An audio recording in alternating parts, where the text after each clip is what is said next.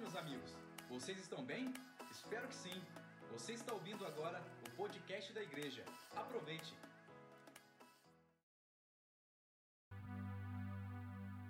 Amém. Boa noite. Graça e paz em nome de Jesus. Para mim é sempre um privilégio poder estar aqui com vocês. Subir aqui em cima então e poder dividir com vocês tudo aquilo que eu tenho vivido, tudo aquilo que Deus tem colocado no meu coração. É, é sem palavras, é algo muito, muito bom. E quando o Bill me chamou, é, eu confesso que eu já tinha até algo assim meio que esquematizado, mas é, ontem eu acordei e Deus começou a falar comigo muito forte sobre o que eu sinto quando eu estou aqui com vocês. Sempre que eu estou aqui com vocês, é um privilégio, é algo que eu sinto que é tão bom que eu tinha que dividir com vocês aquilo que eu sinto quando eu estou aqui. E a, a, oportunidade de estar aqui, a oportunidade de vir aos cultos, de ser família com vocês, é algo que é ímpar. E talvez por eu não estar aqui sempre, por eu ficar um período fora, quando eu chego aqui, isso me impacta mais do que talvez impacte vocês. Mas não deveria ser assim. Porque Jesus nos ensina que a unidade nos fortalece. Jesus nos ensina que quando nós estamos juntos, é que nós podemos fazer mais. Então não deveria, talvez, né, eu estou julgando pelo meu parâmetro, nós deveríamos ter a mesma alegria de quando nos convertemos e a mesma alegria que nós deveríamos ter todos os dias quando nós viemos à casa do Senhor. E falando de unidade, eu comecei a estudar e desde o princípio, tudo que Deus faz, quando Ele coloca o coração dele para fazer algo, Ele nunca faz sozinho. Se a gente for lá em Gênesis 1, verso 26, depois de ter criado, depois de ter feito toda a criação, ter estabelecido todas as coisas, Deus ele vai falar algo muito interessante. Durante toda a criação, ele usa o verbo, como diz lá em João, que no princípio era o verbo, e o verbo estava com Deus. E ele usa o verbo, ele usa a ação, né, a palavra, para criar as coisas. Porém, no momento mais importante da criação, ele diz justamente o seguinte, em Gênesis 1, 26. E disse Deus: façamos o homem. Em nenhum momento antes disso, ele usa a primeira pessoa do plural. Antes, para criar todas as coisas, ele diz faça, faça e faça.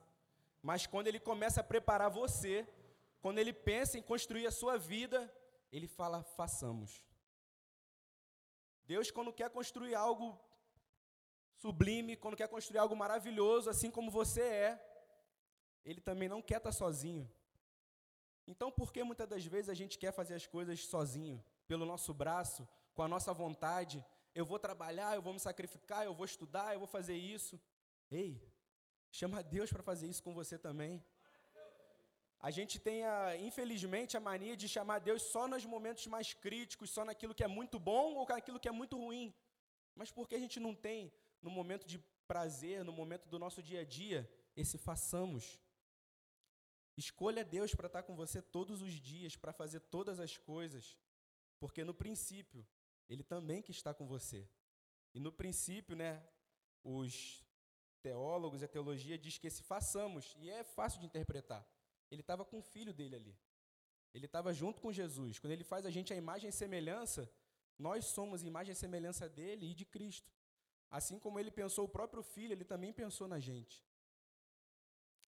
E quando a gente começa a viver a vida com Cristo, quando a gente começa a se dedicar ao Evangelho, a gente começa a ver que as coisas, né, no início é tudo muito bom, tudo muito gostoso, aquele chu, né? vem e toma a gente de tal maneira, mas no dia a dia a gente começa a ficar, talvez, né, isso eu vejo comigo, crítico com nós mesmos. Lá no navio, quando a gente começou o projeto, existiam muitos crentes, muitos cristãos, né?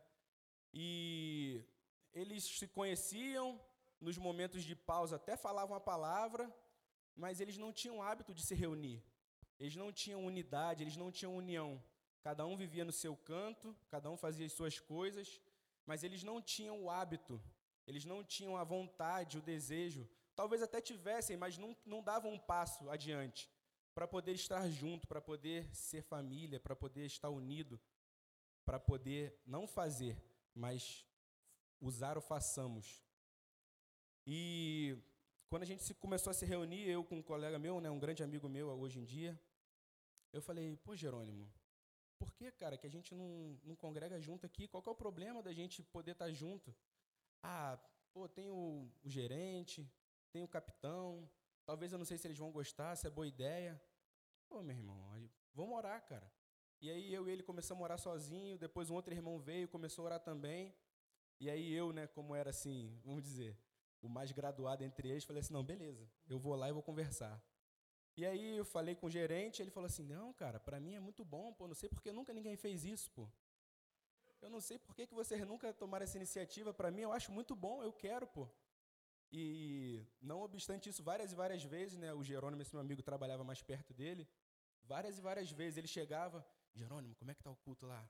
Oh, não esquece de orar por mim, pô. Não esquece de orar pela gente. E o barco saiu de uma posição intermediária, onde infelizmente a gente teve alguns acidentes, algumas coisas ruins aconteceram. E a partir do momento que a gente começou a se mover, não como um só, mas a partir do momento que a gente começou a se mover como igreja, em unidade, a gente sabe que não é da hora miraculosamente, mas a mão de Deus agindo, as coisas começaram a melhorar, a performance do barco começou a melhorar. Meus amigos lá, eles desenvolveram um método de lançamento de linha, só rapidinho. O meu, o meu barco lá, ele faz a conexão do poço de petróleo na plataforma. A gente conecta o poço, a gente passa uma linha que liga na plataforma. E até o momento, ninguém tinha imaginado uma maneira específica de fazer isso. E depois que a gente começou os cultos, eles começaram a se reunir. Não, a gente precisa fazer isso mais rápido, precisa fazer mais rápido. Como é que a gente vai fazer mais rápido? E aí se juntaram e de repente, meu irmão, de repente não, né? Deus deu inspiração para alguns colegas e eles começaram, pô, vamos fazer assim, vamos fazer assado. E na tentativa, tentativa, tentativa, a gente lá conseguiu desenvolver um método que uma operação que geralmente costumava durar dois dias, às vezes com algumas intercorrências, dois dias e meio, começou a ser feita em 12 horas. E aí, né, o cliente, a Petrobras, falou assim: não, mas pô, como é que vocês estão fazendo isso? Isso não é seguro, vocês não podem fazer isso. E aí eles começaram a desenvolver e a melhorar a técnica até que a gente chegou a fazer o procedimento em oito horas. E aí o barco que era pô, mediano para ruim, que tinha vários problemas, começou a melhorar, melhorar, melhorar. Isso foi se expandindo para os outros setores. E o pessoal começou a entender que o que estava acontecendo não era fruto deles, pô, mas era de Deus. E aí foi onde a gente viu que a gente estava no caminho certo. Alguns né, irmãos pegaram e de repente falaram assim: Não, Jerônimo, pô, quando a gente sempre que a gente for começar o serviço, vamos orar aqui. E aí, na hora, ele me ligou: Pô, Guto, chega aqui, cara. Eu falei: O que, que foi? Não, chega aqui que eu quero que tu veja uma parada. E aí, quando a gente chegou na sala de conferência, cara, pô, 12 homens parados, esperando, olhando pra gente, tipo assim, cara, e aí? Vamos, a gente precisa, o que está faltando? E eles começaram a depender daquilo, e aquilo foi movendo também o coração deles, a ponto de virar uma cultura no nosso meio, não fazer nada sem antes orar e buscar Deus. E no ambiente que eu vivo, no ambiente que eu venho, glória a Deus. No ambiente que eu vivo, no ambiente que eu venho, isso é algo surreal. Porque as pessoas, por estar num, num ambiente confinado, elas não, não se ligam muito nessas coisas. O cara só quer acordar, trabalhar e ir embora. Acordar, trabalhar e ir embora. Felizmente o Michael não está aqui, o Michael também trabalhava embarcado, ele sabe como é que é. Você entra numa rotina automática de você trabalha 12 horas, dorme 12 horas, trabalha 12 horas, descansa 12 horas, e, e assim vai, sem parar. E quando você vê, você já foi embora. E as pessoas começaram a gastar tempo querendo ouvir, querendo buscar. E isso foi crescendo, tomando uma proporção que a gente não imaginava. E é, é o que eu vejo quando eu venho aqui. A união, a nossa junção como corpo de Cristo, faz com que a gente comece a crescer e as coisas comecem a acontecer. É impossível que a gente se reúna aqui, que a gente louve o nome do Senhor, que a gente busque a palavra e as coisas lá fora não comecem a acontecer. É impossível que a gente, como povo de Deus, se reúna aqui, dê glória a Deus, aleluia, ah, e isso e aquilo outro, e as pessoas não serem mudadas.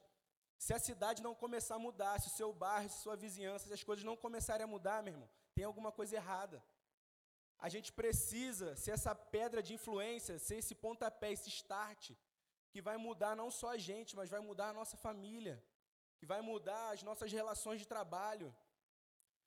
Eu acredito que cada um de nós também é um missionário no seu ambiente de trabalho. Onde você vai, você foi plantado, você foi lançado para aquele lugar para frutificar. Está aqui o Intor que não me deixa mentir. Eu vejo ele e eu sinto alegria imensa, porque ele usa o trabalho dele, o instrumento que Deus deu para ele de trabalho, para poder fazer com que o reino de Deus continue em movimento. E essa tem que ser a nossa vontade, essa tem que ser a nossa visão.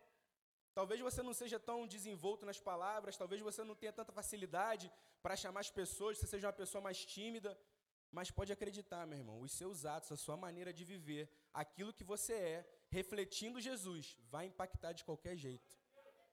De qualquer jeito, aquilo que você é, você foi feito pela mão de Deus, ele usou, ele e Jesus estavam lá no dia e falaram: "Façamos para você".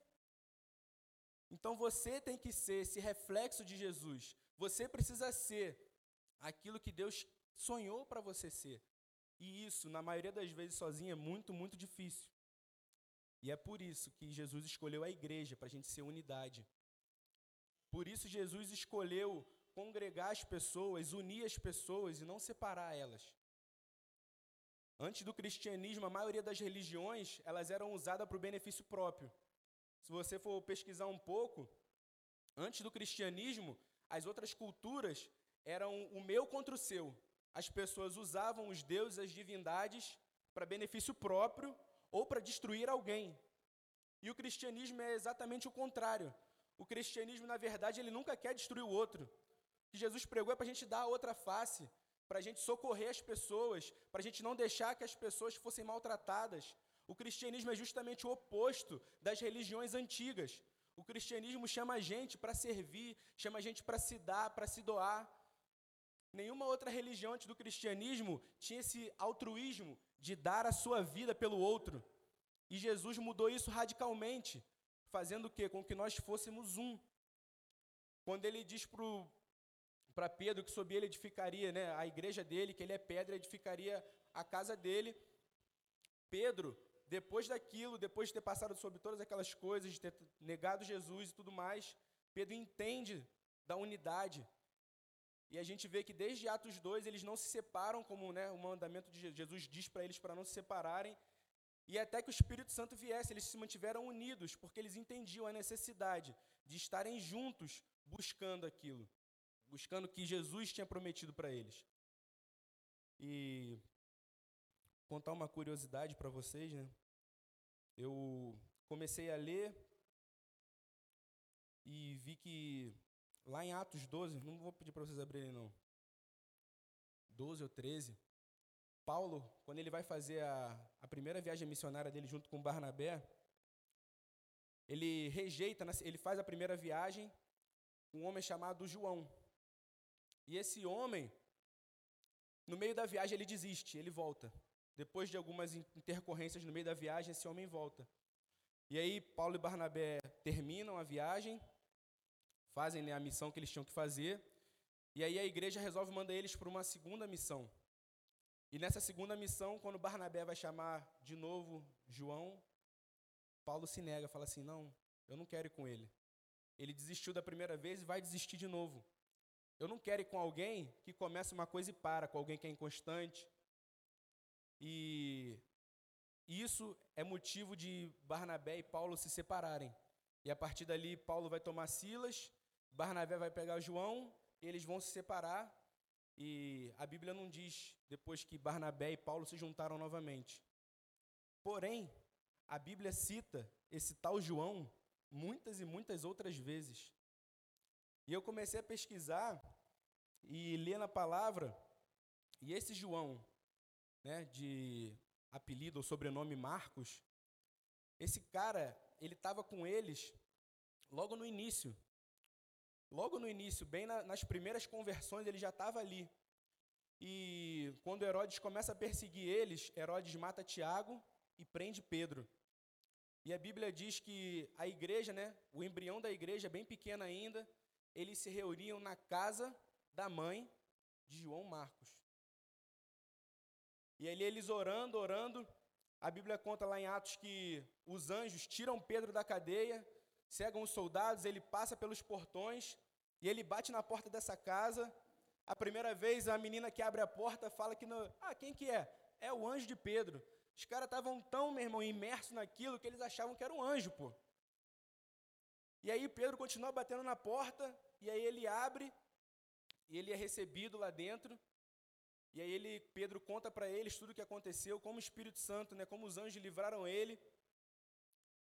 E esse menino estava lá. Ele viu tudo isso acontecer.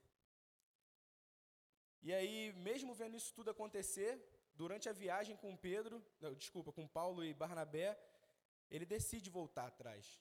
E Paulo foi muito duro com ele. Mas só que Paulo esqueceu que lá no início também foi Barnabé que, quando ninguém queria saber dele, foi Barnabé que insistiu nele. Ele estava exilado, voltou a fazer tenda, que era a profissão dele, e foi Barnabé que pegou ele pela mão e levou até os discípulos. Porque os discípulos não queriam encontrar ele, os discípulos tinham medo pela fama dele, né, de perseguir cristão, e os discípulos não acreditavam na conversão dele. Mas foi Barnabé que pegou ele, acreditou na conversão dele e levou ele até os discípulos. E quando chegou na hora de Paulo fazer o mesmo e dar um voto de credibilidade e acreditar em João Marcos, ele diz que não quer andar com esse cara. Ele fala que ele não quer. Não, eu não quero alguém que é inconstante, que vai deixar a gente, vai abandonar a gente. Eu prefiro ir com Silas. Só que Paulo, ele era um homem que enxergava as coisas através do Espírito. E aí ele começa a perceber que quando a gente é muito duro com as pessoas, a gente acaba perdendo o melhor delas. Muitas das vezes a gente, como ser humano, a gente olha para alguém, a gente vê a falha de alguém e a gente não quer mais andar perto daquela pessoa. A gente vê que alguém erra, que alguém cometeu algum pecado, que essa pessoa é falha, mas a gente esquece que a gente também é. A gente esquece que um dia alguém acreditou na gente, a gente esquece que um dia alguém confiou na gente, e o pior, a gente esquece que Jesus deu tudo pela gente. E aí eu queria te perguntar: será que para algumas pessoas que já te desapontaram, que já te decepcionaram, será que você está olhando para elas como Jesus olha? Será que você está olhando para elas como Barnabé olhou para Paulo e olhou para João Marcos? Ou você está olhando como Paulo olhou para João Marcos? Será que você não tem que dar mais uma chance para determinadas pessoas? Olhar para elas e dizer o que está acontecendo. Não simplesmente virar as costas, mas falar e dizer: olha, eu não, não gostei disso, não gostei daquilo, mas em nome de Jesus eu quero te dar uma segunda chance, quero te dar uma outra oportunidade, porque eu acredito no seu coração, eu acredito que você pode fazer diferente. Muitas pessoas não têm uma segunda chance e acabam não dando uma segunda chance para si mesma. Por não ter alguém que acredite nelas, elas acabam também desistindo de tudo. Mas graças a Deus, Barnabé deu essa segunda chance para João Marcos. E João Marcos aprende com Barnabé, e a gente vai ver esse cara teve um privilégio imenso, cara. Esse cara não só aprendeu com Paulo, esse cara não só aprendeu com Barnabé, mas esse cara foi chamado de meu filho por Pedro. Esse cara teve a oportunidade de andar com três caras que foram, meu irmão, um dos principais pilares da igreja primitiva, pô. Ele andou com Pedro, que andou com Jesus.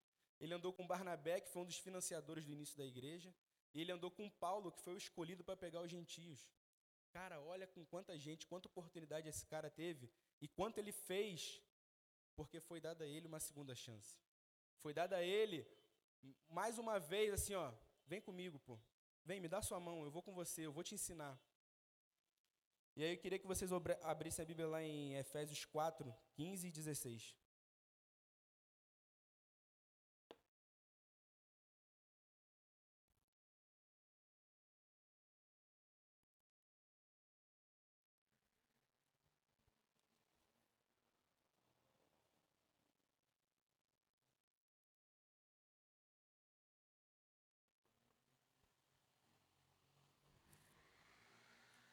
Amém?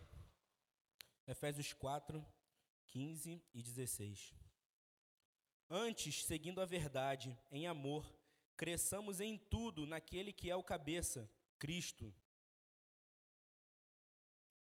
do qual todo o corpo, bem ajustado e ligado pelo auxílio de todas as juntas, segundo a justa operação de cada parte, faz o aumento do corpo para sua edificação em amor. Nós, como corpo de Cristo, nós somos como um bebê gerado na barriga de uma mulher. O bebê, quando você vai fazendo ultrassom, você vai vendo que ele tem cada etapa do crescimento, ele cresce por igual. Não cresce uma perna, depois cresce a outra, não cresce um braço, depois cresce outro braço com o dedo, depois não cresce mais. Não, o corpo ele cresce por inteiro. E é isso que Paulo está dizendo aqui. Nós, como corpo de Cristo, cada um na sua medida, cada um fazendo a sua parte, nós crescemos juntos. E olha só, o cara que rejeitou alguém, que disse que não ia andar com, ele, com aquele cara mais, olha o que ele percebeu. Que eu, você, ele, ela, cada um de nós é uma parte desse corpo e precisa crescer junto, de maneira saudável, olhando para o cabeça que é Cristo. 1 Coríntios 12, 26.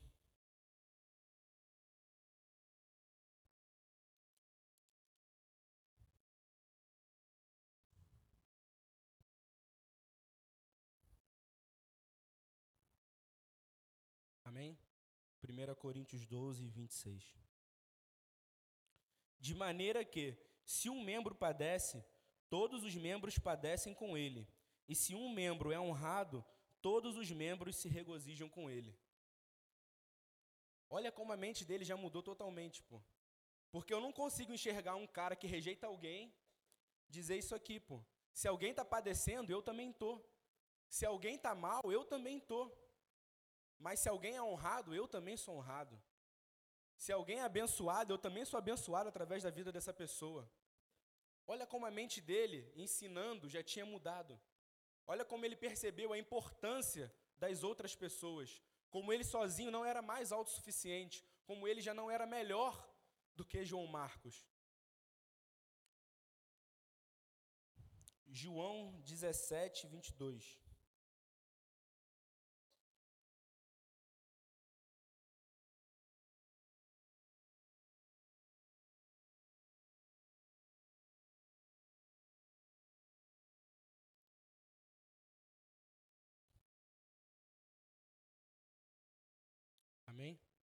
João 17, 22. E dei-lhes a glória que a mim me deste, para que sejam um, como nós somos um. Como Cristo é um com o Pai, Ele também deu a cada um de nós uma porção da glória dele, para que nós fôssemos um em Cristo. Que nós fôssemos um como igreja, como corpo, como irmãos e irmãs, prontos para suportar, honrar, cuidar um dos outros. Não é só uma função de quem serve aqui na igreja, mas é uma função de cada um de nós como cristãos. Estava lendo um livro do C.S. Lewis, Deus no Banco dos Réus, e numa das perguntas que o radialista faz para ele, ele pergunta assim: é, Lewis, o cristianismo é, é a melhor religião da terra? O cristianismo é a religião que faz o homem mais feliz? E aí ele fala assim: olha, eu conheço um cara que já tem 80 anos e esse cara é o cara mais feliz da terra. E ele bebe todo dia, é um prostituto, faz isso, isso, aquilo, outro, mas esse cara é feliz. Lewis está dizendo que a felicidade é um estado de espírito passageiro, momentâneo. E que a gente não pode querer comparar a felicidade com a eternidade. A pergunta do cara era meio capciosa para ele, tentando é, colocar o, é, com que ele colocasse o cristianismo de maneira soberba acima dos outros. E aí ele diz o seguinte: olha, eu era ateu e eu não me converti para ser feliz. Eu me converti porque eu descobri que em Cristo as coisas se resumem. Eu descobri que em Cristo eu posso alcançar uma felicidade não através de mim, mas através do outro. E aí, né, alguns meses atrás eu estava conversando com a Ingrid e ela queria muito um presente e eu peguei assim, não, compra, pode comprar, vai. E assim, é lógico que a minha esposa é, um, é, é muito perto né, para eu fazer essa comparação. Mas quando a gente presenteia alguém, quando a gente dá algo para alguém, a gente consegue ver a alegria no rosto daquela pessoa e aquilo, quando volta para a gente com um rebote, torna a gente mais feliz do que se fosse para a gente. Você consegue ver no rosto da pessoa, numa criança, quando recebe um presente, né, quem, os que são pais aqui, Quando você dá um presente para o seu filho e o seu filho olha para o presente e olha para a sua cara, com certeza você é muito mais feliz do que ele naquele momento. Com certeza você consegue sentir uma alegria que é sem comparação. E é isso que o Lewis ele destacou, ele destacou o cristianismo, ele tem o poder de me fazer feliz através dos outros. Quando eu dou alguma coisa, quando eu faço algo para alguém, eu consigo ser feliz não pelos meus próprios meios, mas porque eu tornei alguém feliz. E esse é o poder que Jesus tem, esse é o poder do Evangelho. O Evangelho ele consegue transformar as pessoas de uma maneira que nenhuma outra coisa nesse mundo pode dar, que dinheiro não pode dar, que festa não pode dar. E aqueles que real, verdadeiramente conhecem a Jesus são felizes só simplesmente porque são, não precisam de um, estímulo, de um estímulo externo. A nossa alegria está em simplesmente amar Jesus e saber que a nossa salvação com Ele, com a nossa eternidade com Ele, né, só simplesmente isso nos faz ser completo. E aí, no final da explicação, ele diz o seguinte: ele fala assim, é, se você está procurando ser feliz, não procure o cristianismo. Mas se você está procurando fazer alguém feliz, vem ser cristão, porque é a melhor coisa do mundo. Porque não tem alegria melhor. Quando a gente vê aqui no domingo pessoas se rendendo a Jesus, quem consegue, cara? Cara, é incrível, é incrível você ver pessoas que tinham tudo para dar errado, mas dão certo por causa de Jesus. Pessoas que tinham tudo para falhar, tudo para. Infelizmente, como a gente diz aí fora, né, não dá para coisa boa. Essas pessoas são totalmente mudadas e transformadas através do amor de Cristo. E a alegria que a gente sente em ver aquelas pessoas sendo transformadas a cada dia, não tem o que pague isso. Não tem o que pague. E Lá em. Eu separei alguns versículos para vocês verem a importância que Paulo começa a dar quando ele percebe essas coisas. Quando ele percebe a, que a unidade é capaz de transformar a vida, que a unidade é capaz de fazer com que a igreja como um corpo ela cresça. A gente vê que Paulo ele já não rejeita mais João Marcos, mas pelo contrário, ele começa nos momentos mais difíceis chamar o mesmo cara que ele rejeitou para estar com ele. Lá em Colossenses 4,10, Paulo, quando vai se, se despedir, ele pede para que chamem João Marcos. E o que os historiadores dizem é que João Marcos foi para Roma, porque Paulo pediu. Ele vai para Roma, fica em Roma. Paulo é exilado para fora de Roma. E aí, na mesma época, Pedro vai para Roma e Pedro, é, e Pedro é preso. E quem que fica junto com Pedro? João Marcos de novo. E esse cara aprendeu tanto, esse cara cresceu tanto, e esse cara conheceu tanto de Jesus, que hoje ele deixou para gente o livro de Marcos. O livro de Marcos é de um cara que foi rejeitado, de um cara que não foi escolhido, de um cara que ficou para trás, de um cara que desistiu, mas esse cara recebeu tanto amor, esse cara recebeu tanto de Deus através de outros grandes homens. E a segunda chance que foi dada a ele fez com que ele deixasse para a gente o primeiro evangelho escrito. A história diz que o primeiro dos evangelhos não foi Mateus, mas foi Marcos. E depois que Marcos escreve, alguns dizem que foi Pedro ditando para ele, outros dizem que foi após a morte de Pedro. Não se sabe ao certo, mas dizem, alguns historiadores dizem que até as cartas do próprio Pedro foi Pedro redig, é, ditando e ele redigindo. Ou seja, um homem que foi deixado de lado, mas que recebeu uma segunda chance. Esse homem deixou algo precioso para a gente, que foi um evangelho. Lá em Colossenses 4,10,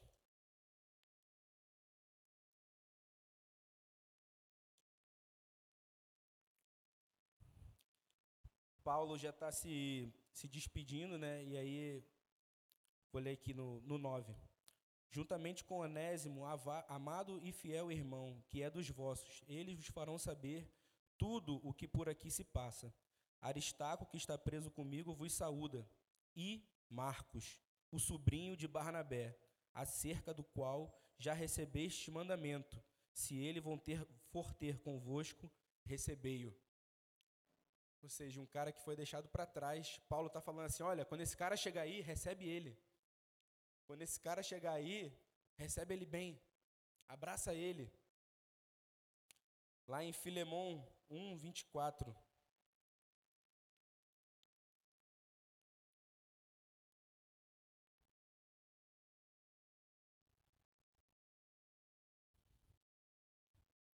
Filemão 1, 24. Marcos, Aristarco, Demas e Lucas, meus cooperadores. O cara que foi abandonado virou cooperador. Um cara que era servo, ele foi de ajudante na viagem, agora ele é cooperador. E tem outros versículos, se vocês quiserem anotar, 1 Pedro 5,13, é quando Pedro chama João Marcos de meu filho. Em 2 Timóteo 4,11. Paulo também vai falar sobre João Marcos.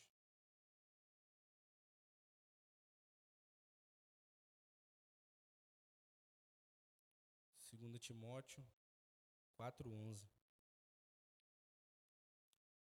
Só Lucas está comigo. Toma Marcos e traze-o contigo, porque me é muito útil para o ministério. Olha só que ponto o cara chegou. Traz ele. Ele está dizendo para Timóteo, né? Para Timóteo visitar ele, porque ele já está nos últimos dias. E aí, nos últimos dias do cara, quem que ele pede para chamar para estar tá com ele? Traz Marcos, porque ele me é muito útil. Então, o que eu queria deixar para vocês, que vocês plantassem isso no coração e na mente de vocês. Cara, não desiste das pessoas. Entende que o irmão que está do seu lado, ele pode ser alguém que vai mudar a vida de outras pessoas, ele vai conseguir alcançar lugares que você ainda não alcançou. Ele vai conseguir levar a palavra, talvez não falada, né, como eu estou dizendo aqui, mas no jeito dele de ser, na maneira de se expressar, na fidelidade dele a Deus. Ele vai conseguir alcançar pessoas que você não vai conseguir. Ele vai conseguir expressar o amor de Cristo da maneira que você não vai poder, afinal, nós somos partes diferentes do mesmo corpo. Cada um foi escolhido com seu propósito, com a sua função. Não desista daqueles que Deus não desistiu. Deus não desistiu de mim, não desistiu de você. Quem é você para desistir do seu irmão? Quem é você para desistir do seu pai?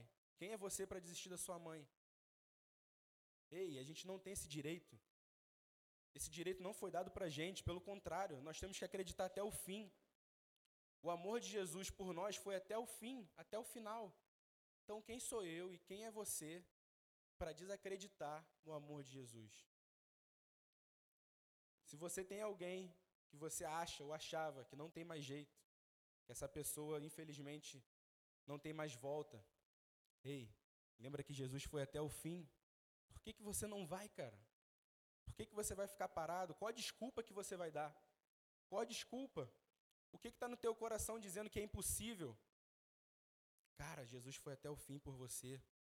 Lembra que Deus fez você no princípio. O Senhor me amou no princípio. Ele me fez junto com Jesus e hoje a gente tem o Espírito Santo para juntos, para juntos irmos além. Lembra que você não está sozinho. Talvez você diga para mim, pô, Guto, mas na minha casa sou só eu. Sou eu que oro sozinho, sou eu que faço tudo sozinho. Ei, você não está sozinho, cara. Não está. Jesus disse que ele deixaria o Espírito Santo dele aqui até que ele voltasse. Então você não está sozinho. E se o Espírito Santo não for bastante para você, tem eu, tem o Bill e tem essa igreja para te amar, para te dar força, para ir junto contigo até onde você precisar. Ninguém fica para trás. Ninguém. Quero ter, te dar certeza. Talvez se não for comigo, vai ser com algum dos nossos irmãos aqui, que não vai deixar você parar e ficar pelo caminho. Essa igreja tem como fundamento o amor, tem como fundamento servir e acreditar em cada um mesmo que aquela pessoa pareça que não vai dar em nada, a gente acredita assim mesmo, a gente vai até o fim. Porque um dia também já acharam que eu não ia dar em nada. Mas hoje eu estou aqui, lavado e remido pelo sangue de Cristo.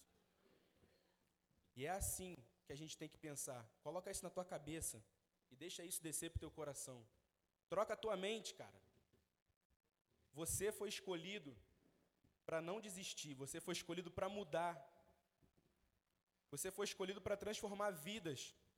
Se Jesus te separou, foi porque você vai influenciar alguém, que vai influenciar um outro alguém, que vai ser a resposta da oração de alguém, que vai mudar mais alguém, e quando você menos perceber, talvez você está mudando a família de outras pessoas, sem perceber, quando você olhar para trás, Caramba, minha família já está servindo a Jesus. Caramba, meu irmão veio comigo. Caramba, meu pai me pediu oração. Poxa, minha mãe me pediu para orar por ela. Ei, não desiste de ninguém. Jesus não desistiu de você. Acredita que dentro de você, através de você, tem algo poderoso que pode mudar o mundo. Não foi eu que disse isso, foi Jesus. Não importa a sua dificuldade, Ele está com você até o fim. Deixa o Espírito Santo te ajudar. Deixa o Espírito Santo ser o teu companheiro. Deixa o Espírito Santo fazer aquilo que ele faz de melhor. Que é falar sobre o caráter de Jesus. Deixa ele mudar o teu coração, mudar a tua mente, para que o teu coração entenda que você é filho, que você foi feito pelas mãos do Criador, junto com Cristo, para reinar, para governar, para mudar vidas. Ainda que seja uma só, uma só. Eu passei um tempo achando que o que a gente estava fazendo já tinha estagnado, já não era mais tão relevante assim. Barco que eu estava, ele, o contrato dele vai acabar em dezembro. E na minha área, quando o contrato acaba, as pessoas ficam desesperadas, ficam nervosas, são pais de família, tem que levar o sustento para casa. Só que no meu coração não tinha medo nenhum, eu sabia, eu sei quem me guia, eu sei quem me guarda. E eu falava para os meus irmãos, cara, calma, calma, dá tempo ao tempo, vamos ser igreja aqui, vamos continuar, vamos fazer, vamos fazer melhor, vamos começar a chamar as pessoas um por um e dizer para elas que é possível, que nada de ruim vai acontecer, vamos começar a liberar a palavra de vitória na vida dos nossos irmãos que ainda tem esse medo, tem esse receio. E cara, por incrível que pareça, eu nunca vi. Eu trabalho desde 2012, já tenho sete anos trabalhando nessa área e eu nunca vi, quando acaba um contrato, ninguém ser demitido. Sempre alguém é demitido, como eu já fui em outras ocasiões, duas vezes já.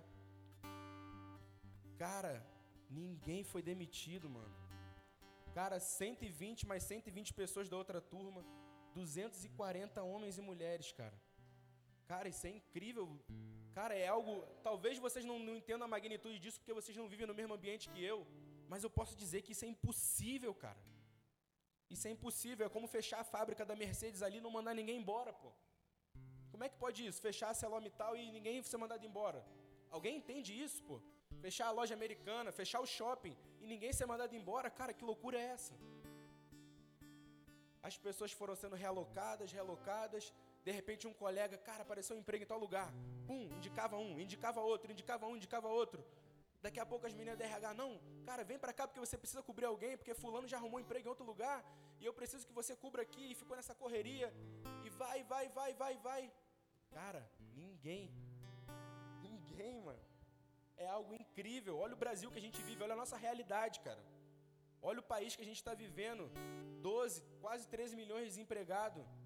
240 pessoas não perderam seu sustento. Porque a gente acreditou que aquilo que a gente prega é verdade, que a nossa união era capaz de influenciar pessoas no extremo. E fatalmente, né, a nossa igreja ela dividiu não porque nós que, que, que queríamos, mas porque a prova é Deus. E no último culto que a gente fez lá, a gente enviou e orou um pelo outro. E a partir de agora cada um vai para um lugar. Talvez a gente nunca mais vai se ver, mas eu creio que a igreja que foi dentro de cada um vai brotar e vai florescer e vai criar novos laços, novas conexões e novas pessoas vão ser alcançadas, mais pessoas vão conhecer Jesus, porque a gente cresceu e se multiplicou e agora cada um está sendo enviado para um novo chamado, para um novo caminho, para encontrar outras pessoas e mudar a vida de outras pessoas e levar Cristo da maneira que a gente conheceu lá, das coisas grandes e impossíveis que aconteceram. E eu creio que cada um levou no seu coração uma semente preciosa que já tem brotado e feito a diferença na vida da família deles e vai fazendo a de outras e de outras pessoas. E o que eu queria te encorajar é isso, cara. Pega tudo que você aprende aqui e não retém para você. Acredita que alguém no teu trabalho, que alguém na tua casa, ele pode ir mais além. Ele pode pegar aquilo, receber e multiplicar e fazer com que aquela semente ela produza 100 a mil por um, meu irmão, e aquela pessoa vai explodir de tantas coisas boas que ela vai produzir na vida de alguém. Muitos de nós aqui, né? Não vou dizer só eu, mas muitos de nós éramos desacreditados. E olha onde nós chegamos. E tem muitas coisas boas para vir ainda. Ainda não é o fim, ainda não é o bastante. Muitas e muitas coisas boas ainda estão por vir. Então eu queria que você colocasse no seu coração. Acredita na unidade com Cristo, acredita no Espírito Santo. O que Jesus tem para fazer por você, como igreja, como família, é ainda muito maior do que você já viu ou do que você sonhou, do que você imagina. O que Jesus tem preparado para nós, como igreja de Cristo, como irmãos, é excelente, meu irmão. A gente está aqui para mudar outras vidas, a gente está aqui para transformar outras vidas e receber a alegria através disso. A gente não alegra só o coração de Deus, mas Ele ainda dá essa oportunidade para a gente, da gente se alegrar. A gente alegra o coração de Deus e a gente, de quebra, ainda fica feliz com isso. Então, queria que você se colocasse de pé.